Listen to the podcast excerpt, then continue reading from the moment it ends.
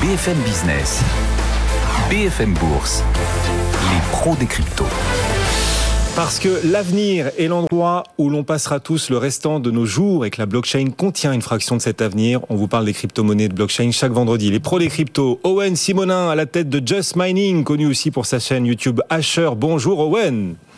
Bonjour Guillaume, bonjour tout le monde. Il n'y en a pas deux comme elle, elle est notre experte non fongible, notre NFT, Claire Balva. Bonjour Claire. Bonjour. Et bienvenue, cofondatrice de Blockchain Partner, directrice blockchain et crypto pour KPMG France, puis Vincent Gann, toujours avec nous depuis TradingView France et j'espère que vous êtes prêts. On est parti, place aux nouveaux investisseurs. Et d'abord, Vincent, ce Bitcoin toujours bon pied, bon oeil, très costaud, solide, campé, ancré au-delà des 60 000 dollars. Encore aujourd'hui le, Bitcoin. Euh, quelle perspective désormais sur euh, le Bitcoin alors que les actions battent des records jour après jour? Quelle perspective, quel potentiel voyez-vous pour le Bitcoin? Oui, alors euh, c'est vrai qu'à la différence du marché action ou, des indices boursiers, le Bitcoin n'a pas fait cette erreur de s'envoler en mode vertical et d'avoir des caractéristiques de bulle spéculative. En fait, depuis le 20 octobre dernier, rappelez-vous, il y a eu une tentative, il y a eu une tentative vaine, par contre, de dépasser les records historiques. Et puis le marché a réintégré ces records historiques, mais n'a pas chuté pour autant, n'est pas rentré en correction. Alors en fait, pour résumer la situation, nous sommes dans une phase latérale, un trading range, une phase neutre sous ces records historiques où je pense moi que le marché met en place les conditions techniques saines pour pouvoir dans un second temps, retenter un dépassement des records historiques en évitant une situation de surachat ou de bulle spéculative. Alors, deux semaines donc de stabilisation, les bornes, 58 000 dollars le support, 63,5, 65 dollars la résistance. Une phase latérale qui, je pense, euh, qui, je pense, va durer. Pourquoi? Parce que le cours du Bitcoin a passé, d'une certaine façon, le relais aux altcoins. Alors, pas de manière homogène, mais de manière hétérogène. Mais c'est plutôt quelque de, positif. Donc un, une phase latérale sur le Bitcoin qui euh, met en place les conditions d'un dépassement futur des records historiques et dans de meilleures conditions techniques. Et peut-être, pour terminer sur le Bitcoin, qu'un jour aurons-nous, euh, vous savez, cet objectif de cours dont parle la première banque euh, américaine, JP Morgan, les fameux 146 000 dollars qu'ils visent pour le cours du Bitcoin. Alors je ne sais pas comment ils ont trouvé, comment ils ont valorisé ça, mais en tout cas voilà, c'est quelque chose qu'ils ont rappelé cette semaine et que je voulais rappeler aux auditeurs. Les 146 000 dollars, l'objectif de cours long terme de la banque américaine JP Morgan. La Fed a dévoilé un peu de sa stratégie à venir, à savoir qu'elle procédera à désormais moins de rachats d'actifs. Elle sera un tout petit peu moins accommodante désormais la Fed. On appelle ça le tapering. La marée de liquidité va moins monter et cette marée va carrément cesser de monter à partir de la mi-2022. Est-ce que ça pourrait avoir, Vincent, un impact sur le Bitcoin et, et le marché des crypto-monnaies? Alors, c'était la grande question cette semaine. En fait, même, euh, c'est une question, je pense, euh, une très bonne question, Guillaume, et générale par rapport aux actifs risqués dans lesquels on peut mettre les actions et le cours des, euh, des crypto-monnaies. Alors oui, la Réserve fédérale commence à partir de ce mois-ci à acheter moins d'actifs. Elle réduit donc chaque mois son rythme d'achat d'actifs. Euh, J'ai été surpris, moi, cette semaine. Je pensais qu'on pouvait avoir justement un choc correctif sur les actifs risqués, sur le marché action. Ça n'a pas été le cas. Encore une fois, cette capacité à avoir plutôt le verre à moitié plein qu'à moitié vide. Mais en fait, il y a eu une autre information, c'est que les banques centrales, la Fed et aussi la Banque centrale européenne, elles rappellent une chose, c'est que les taux d'intérêt, eux, ne sont pas prêts d'engager une phase haussière. Et finalement, c'est ça qui reste très important. Moi, je commencerai à m'inquiéter pour la tendance boursière des cryptos en général lorsque réellement les banques centrales feront comme elles étaient capables de le faire dans le passé, c'est-à-dire d'augmenter de manière régulière leur taux d'intérêt. Et pour le moment, elles ne sont pas prêtes de le faire et peut-être même pas euh, l'année prochaine. Bon, on va donner la parole dans un instant à Claire Balva, bien sûr, et Owen Simonin. Juste un dernier mot, puisqu'on a beaucoup parlé de Bitcoin, et puis vous avez rapidement cité les, les altcoins. Certains altcoins ont inscrit de nouveaux records historiques également euh, récemment. Mais il y a beaucoup d'hétérogénéité, bien sûr, entre les altcoins. Euh, comment est-ce qu'on voit la suite? Est-ce qu'on peut d'ailleurs parler de, de rotation sectorielle sur ce marché des cryptos, comme on en observe régulièrement sur le marché action, Vincent? Oui, oui, tout à fait. Alors effectivement, c'est une, une, remarque euh, très pertinente. Le cours du Bitcoin est en range depuis euh, deux semaines. On cherche toujours à évaluer l'intérêt ou des intérêts des institutionnels vis-à-vis euh, du marché crypto en général. Si le cours du Bitcoin ne monte plus depuis deux semaines, c'est qu'en fait les capitaux se sont dirigés vers ces fidèles suiveurs, vers les halts. Alors il n'y a pas un mouvement, il y a un mouvement général qui est favorable aux halts, mais qui n'est pas homogène effectivement, qui a fini aussi par se diriger vers les haltes majeures. Alors il y a eu le tour d'Ethereum. Cette semaine, on peut citer le Binance Coin, le, BNB, qui avance bien. Donc c'est plutôt globalement un message positif pour la classe d'actifs des cryptos de voir régulièrement cette rotation entre Bitcoin et le marché des halts. Et là actuellement c'est le meilleur scénario possible, un Bitcoin en range et des halts qui elles progresse, mais de manière hétérogène. Et on parlera tout à l'heure de l'Ether parmi les, les autres crypto-monnaies que le, le, Bitcoin. Pendant ce temps, tout l'écosystème regarde la Chine de plus en plus. Même il semble que la Chine accroisse le temps d'avance qu'elle a sur un certain nombre de pays de continents. L'adoption du wallet pour le yuan numérique a fait beaucoup de bruit ces derniers jours. Et il semble que ce soit un succès. Est-ce qu'on a déjà des chiffres sur le succès, l'adoption de ce wallet pour le yuan numérique, Owen? Tout à fait. Alors, sur les quatre derniers mois, le nombre d'utilisateurs a été multiplié par 6. On est aujourd'hui à 140 millions de personnes, soit à peu près 10% de la population chinoise qui utilise ce wallet. Grosse surprise on, on, parle d'une pénétration de marché qui est très très très rapide et honnêtement, personnellement, je ne pensais pas que la Chine pouvait être aussi agile sur une jeune technologie euh, comme celle-là. De plus, on est passé de 3, euh, de 3 500 000 corporates à 10 millions de corporates qui utilisent le wallet. Ça fait, pour être exact, 150 millions de transactions pour un volume de 60 milliards de dollars quelques semaines après le lancement finalement, parce que bon, ça, va faire un peu plus de 4 mois, mais c'est affolant de se rendre compte à quel point ça progresse, ça performe, mais évidemment c'est poussé par le gouvernement et du coup c'est très rapidement adopté par la population. Ah oui, plus de 100 millions de Chinois qui ont adopté, c'est incroyable quand même les chiffres chinois et ce coup d'avance de la Chine qui se confirme. Ceci dit, Claire, la Chine n'est pas encore le monde, ça bouge aussi par-delà l'horizon chinois, dans le monde du dollar d'ailleurs, du nouveau ces derniers jours du côté des stablecoins aux États-Unis.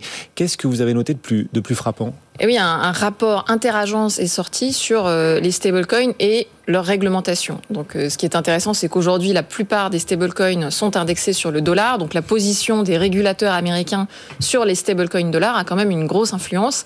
Et là, c'est un rapport qui regroupe plusieurs régulateurs et donc qui est d'autant plus euh, puissant dans ses annonces. Grosso modo, ce rapport, il part du constat que les stablecoins dollars explosent et qu'il faut plus de régulation. Donc il faut réglementer les émetteurs de stablecoins, donc ceux qui vont avoir des réserves et puis qui vont émettre ces tokens indexés sur le dollar. Il faut les réglementer quasiment comme des banques, donc comme des euh, institutions dépositaires, assurées, etc. Il faut réglementer aussi tous les acteurs de la custody, donc les portefeuilles qui vont stocker ces fameux stablecoins pour autrui. Et puis, il faut euh, déconcentrer un peu ce secteur. En fait, le, rapport alerte sur le risque de concentration de pouvoir économique entre les émetteurs de stablecoins et puis ceux qui ont des activités commerciales. On pense notamment aux exchanges comme Coinbase ou comme Binance, qui ont de forts liens avec les stablecoins comme l'USDC ou le Binance USD. Euh, et donc, ils vont peut-être devoir se distancer de la gouvernance de ces stablecoins. Ça bouge hein, de tous les côtés. Les États-Unis dans une course aussi face euh, bon à l'Europe euh, pour l'instant ça va, surtout pas face à la Chine. Si tu ne viens pas à la Chine d'ailleurs, c'est la Chine qui vient à toi. Euh, ce mercredi, la Chine est venue en France. En tout cas, Champeng Zhao, alias CZ, le PDG de Binance, est passé à Paris au ministère de l'économie où il s'est entretenu avec notre secrétaire d'État chargé de la transition numérique, Cédric O. Plusieurs sujets ont bien sûr été évoqués. pour quelles raisons le patron de Binance, la plateforme de trading chinoise, est-il venu à, à Paris, Owen alors, en, fait, ça part d'une belle histoire. Le, début de cette belle histoire, c'est Sisi qui annonce tout simplement avoir envie depuis très longtemps de, découvrir Paris et, de venir dans cette ville. Tout commence comme ça. En réalité, on sait également que dans son séjour, il avait un passage probablement stratégique, car c'est toujours stratégique quand Biden se déplace, dans le sud de la France. On ne sait pas pour voir qui? Probablement des acteurs crypto. Les spéculations sont ouvertes. En attendant, il en a profité du coup pour donner cette fameuse conférence et il a dit que la France l'intéressait particulièrement de par la position stratégique du pays et de son engagement dans le monde de la blockchain et des crypto-monnaies, mais également, et ce sont ces mots, par l'esprit cartésien euh, qu'ont les Français et qui leur donne forcément une appétence à la technologie de la blockchain et des crypto-monnaies. Bon, bah c'est beau tout ça. Euh, c'est très très beau même. Il a flatté, euh, là, le patron de Binance, il a flatté, flatté l'esprit euh, français. Dans cette table ronde, Binance a évoqué un, projet d'un fonds de 100 millions de dollars en France, probablement à, à Paris. Claire, quel serait l'intérêt d'un fonds de 100 millions de dollars en France? Alors c'est de l'investissement, hein, donc forcément c'est positif. Ils ont évoqué trois, trois sujets sur lesquels ils pouvaient investir. le premier, c'est un centre de R&D en France, particulièrement à Paris. le sud de la France a aussi été évoqué, donc un, centre de R&D pour Binance. Le deuxième levier, c'est un accélérateur de start-up. Donc Binance veut investir dans les entreprises françaises. Alors, par quoi ça passe? Ça pourrait aussi passer par une prise de participation dans des entreprises françaises, par exemple, pourquoi pas. et puis, le troisième levier, c'est la formation. Euh, et c'est la création, ou en tout cas l'accélération de formation sur la blockchain et les cryptos en partenariat avec Ledger et Open Classrooms, il me semble, sachant que ce fonds de, de 100 millions de dollars se fait aussi en partenariat avec France FinTech, donc un fort investissement de, de Binance en France. Objectif Lune, c'est le nom de ce... Objectif Lune, exactement, le nom de, ce, ce fonds. C'est ça. Objective Moon. Euh. Ouais, c'est ça. Pourquoi la France est-elle euh, bah, si attractive du coup aux yeux des géants de la crypto-monnaie euh, Vous le dites, et Owen le disait parfaitement, Binance pense évidemment aussi à ses intérêts. Pourquoi la France? Alors, deux, deux, choses ont été évoquées par ces aides. Le premier, c'est les talents. Euh, notamment les talents techniques, les ingénieurs français. La France est un, un beau vivier d'ingénieurs. Euh, alors on sait aussi qu'il y a une niche fiscale qui va avec, hein, qu'on appelle le crédit impôt recherche, qui permet d'embaucher des profils techniques pour de la R&D à un tarif, ou en tout cas à un prix un peu moins élevé, puisqu'on économise des charges. Et puis la deuxième chose qui a été évoquée par ces aides, c'est que euh, les personnes qu'il a rencontrées, donc les régulateurs, les institutions, euh, le gouvernement, ont été pro-business et lui ont donné envie de venir alors ça, c'est très positif parce qu'effectivement, ça fait plusieurs années qu'on répète qu'il faut attirer des acteurs étrangers en France, il faut attirer des exchanges étrangers, des mineurs, etc. Euh, mais c'est aussi très paradoxal parce mmh. que euh, on sait qu'à côté, en France, on a d'autres exchanges qui existent depuis 5 euh, ans, voire 10 ans pour certains. Euh, et qui n'ont jamais été mis en avant de cette façon-là, qui n'ont jamais été invités à Bercy dans une conférence, euh, qui ont du, du, mal, par exemple, à ouvrir des comptes en banque, tout simplement, parce ah qu'aujourd'hui, on en est là. Quand on est une start-up crypto en France, c'est dur d'avoir un compte en banque. Donc on déroule le tapis euh, rouge à un Chinois, et vis-à-vis -vis des acteurs français, on fait manifestement pas beaucoup d'efforts. Bah, en tout cas, c'est le ressenti qu'il y a eu dans l'écosystème de la part de beaucoup d'acteurs. Et on a eu l'impression, en regardant cette conférence, qu'il y avait une forme de dissonance cognitive. C'est-à-dire qu'on s'est tous dit, mais c'est génial d'avoir un acteur comme Binance qui arrive en France. Euh, mais de l'autre côté, il y a un contexte qui fait que euh, bah, on s'y attendait pas du tout parce que c'est pas la manière à laquelle on a été euh, habitué mhm. euh, sur la crypto, en tout cas par notre gouvernement. Il y, a un comportement un peu Dr Jekyll et Mr Hyde là de la part de la France qui, euh, oui, déroule le tapis rouge à un acteur, un géant chinois et qui, par ailleurs, maltraite, c'est un grand mot, mais en tout cas laisse un peu de côté les autres acteurs et les acteurs français particulièrement, le gouvernement, l'État, en tout cas les autorités là sont un peu schizophrènes de votre point de vue aussi, Owen? Alors, c'est très étrange parce que, évidemment, ça a lancé des, des, discours tumultueux sur les réseaux sociaux. Mm. Et pour autant, c'est très excitant à observer. En fait, il y a plein de choses que l'on peut déceler dans ces différents échanges et dans la position qu'a pris, que ce soit Cédrico ou que ce soit Sisi, de venir mm. prendre la parole en France la toute première chose, c'est le fait que Binance n'a pas dit qu'ils allaient investir 100 millions en France. Ils ont dit que s'ils devenaient PSAN, donc s'ils arrivaient à être régulés en France, ils investiraient 100 millions. Là déjà, c'est quelque chose de très intéressant et c'est là qu'on voit le positionnement et la réelle stratégie. On entend également dans le discours de Cédrico qu'on a besoin d'investissement dans ces domaines. Et on a Sisi qui répond en face, oui, nous, on peut investir si nous sommes régulés. Là où je rejoins Claire, c'est qu'en effet, il y a également un sacré paradis en France sur le crédit impôt recherche et sur la R&D. Évidemment, Binance innove. Binance a les outils les plus performants qui sont utilisés par le plus d'utilisateurs. Malgré tout, je ne pense pas que ce soit la principale euh, intérêt, le principal intérêt de Binance sur du court terme, parce que Binance a une seule ressource en abondance, de l'argent. Vous savez, on dit que le Bitcoin n'a de valeur que la confiance que l'on lui porte. C'est vrai dans l'écosystème du monde de la crypto-monnaie. On utilise un exchange quand on a confiance en lui, quand on pense qu'il gardera avec sécurité nos crypto-monnaies. Quand on dézoome un petit peu, Binance a perdu un petit peu de cette confiance depuis qu'il y a eu quelques problèmes avec le régulateur. C'est très stratégique et très important pour Binance d'obtenir le PSAN en France. Il s'agit d'une priorité absolue. Et cette confiance gagnée sur du très court terme ne rapportera pas quelques dizaines, voire centaines de millions, mais je pense bien des milliards et des milliards de volumes sur du très court terme quand on connaît la France dans les objectifs de Binance.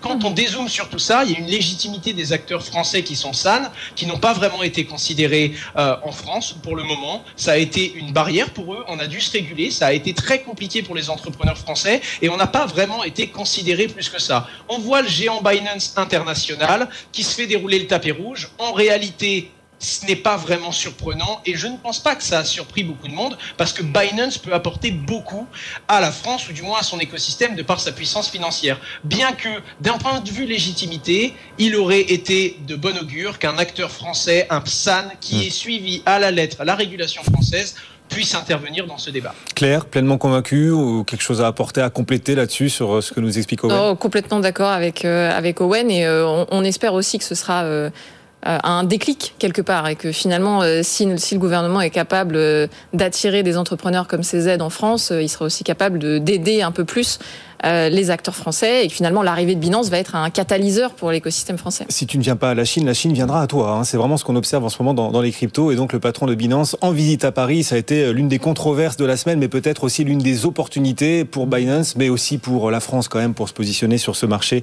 bien évidemment de plus en plus stratégique. Alors la blockchain, les cryptos sont aussi les NFT, vous en entendez de plus en plus parler, et les NFT ont désormais peut-être leur bande originale. Vous allez entendre cette musique, elle va vous rappeler quelque chose bien sûr.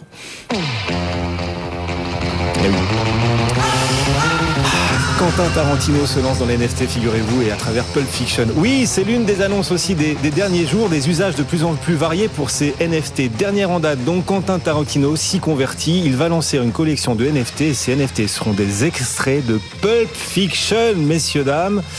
Impressionnant, incroyable, encore, euh, bah voilà, petit côté éblouissant dans tout ça. Ces NFT seront lancés sur la blockchain de Secret Network. C'est une blockchain qui permet de bénéficier de l'anonymat des transactions et également de donner le droit de visualiser son NFT à son détenteur uniquement. Est-ce qu'il existe d'autres blockchains qui permettent l'anonymat des transactions claires À quoi servent d'ailleurs ces, blockchains et ces NFT Oui, oui, alors bien sûr, euh, rappelons déjà que la plupart des blockchains ne sont pas anonymes mais pseudonymes. Euh, c'est vrai qu'il y a souvent cette, euh, cette erreur qui est faite, donc Bitcoin n'est pas anonyme. A- vous voyez les numéros de compte, vous voyez les adresses, et effectivement, il existe quelques blockchains qui permettent cet anonymat. Je pense par exemple à des blockchains comme Monero ou à Zcash qui vont permettre de masquer les adresses, voire aussi le montant des transactions. Euh, et donc, c'est des blockchains qui concrètement vont vous permettre de faire des transactions anonymes euh, et donc de pouvoir envoyer de la crypto-monnaie euh, avec beaucoup moins de traçabilité que sur des blockchains traditionnelles comme Bitcoin ou comme Ethereum, sur lesquels il y a une meilleure traçabilité, sur lesquels il y a des entreprises qui sont même spécialisées dans la traçabilité des transactions pour détecter les potentielles fraudes. Donc, effectivement, bah, on se rend compte aujourd'hui que là où les, les gens qui voulaient avoir des activités illicites avec les crypto-monnaies euh, pouvaient peut-être encore un peu utiliser Bitcoin il y a 5 ans ou 10 ans, aujourd'hui ne peuvent plus le faire parce que Bitcoin et Ethereum sont régulés, sont traçables. Euh, et donc ces blockchains euh, anonymes permettent euh, tout simplement d'être sûr de euh, ne pas Oui. avoir son identité. Oui, oui. Ce sont des, des refuges pour ceux, pour les acteurs en quête d'anonymat. Ces NFT, Alors, certains de ces NFT, selon sûr. les blockchains. Anonymat ne veut pas dire forcément euh, activité illicite. hein. Il faut dire aussi qu'on peut vouloir être anonyme pour d'autres raisons. Euh, mais effectivement, euh, c'est une fonctionnalité intéressante. L'anonymat et la transparence pourront-elles un jour être les deux faces d'une même pièce? Aujourd'hui, on vante énormément la transparence des blockchains, comme celle de Bitcoin ou d'Ethereum, mais cette transparence peut également détériorer la protection des données personnelles et données sensibles, comme par exemple celle des, des entreprises. Quel est votre avis? Owen, est-ce qu'un juste milieu entre la transparence et la garantie d'anonymat sur la blockchain est possible pour faire, oui, la transparence et l'anonymat, les deux faces d'une même pièce? Alors, il est possible, mais il va falloir innover, pour la simple raison qu'il n'y a pas aujourd'hui toutes les solutions. Je donne un exemple très simple. L'anonymat complet permet de garantir sa vie privée. C'est totalement sain et c'est totalement légitime. Mais généralement, c'est rarement pour cacher la marque de pot de yaourt que l'on mange que l'on a besoin d'être totalement anonyme et intraçable. Et évidemment, c'est la minorité qui abuse de cet anonymat qui fait que l'on doit définir un cadre pour contrôler l'ensemble. Parce que c'est très souvent pour réaliser des activités illicites que l'on veut être totalement anonyme. Mais il existe également des acteurs qui veulent juste être anonymes pour être discrets, parce qu'ils veulent conserver leur vie privée. C'est un entre-deux très délicat à définir, même dans la blockchain. De en fait, on peut faire des parallèles sur tout. Euh, je prends l'exemple de tout l'écosystème. Dès qu'on veut réguler, on veut réguler la finance décentralisée, mais si on la régule avec le même cadre que la finance centralisée, on va tuer la décentralisation. Donc pour réguler, parce que l'on doit maîtriser les flux, empêcher le blanchiment d'argent, empêcher le financement du terrorisme, on va devoir trouver des nouvelles solutions qui respectent les codes de la finance décentralisée et qui vont permettre de surveiller les abus malgré tout.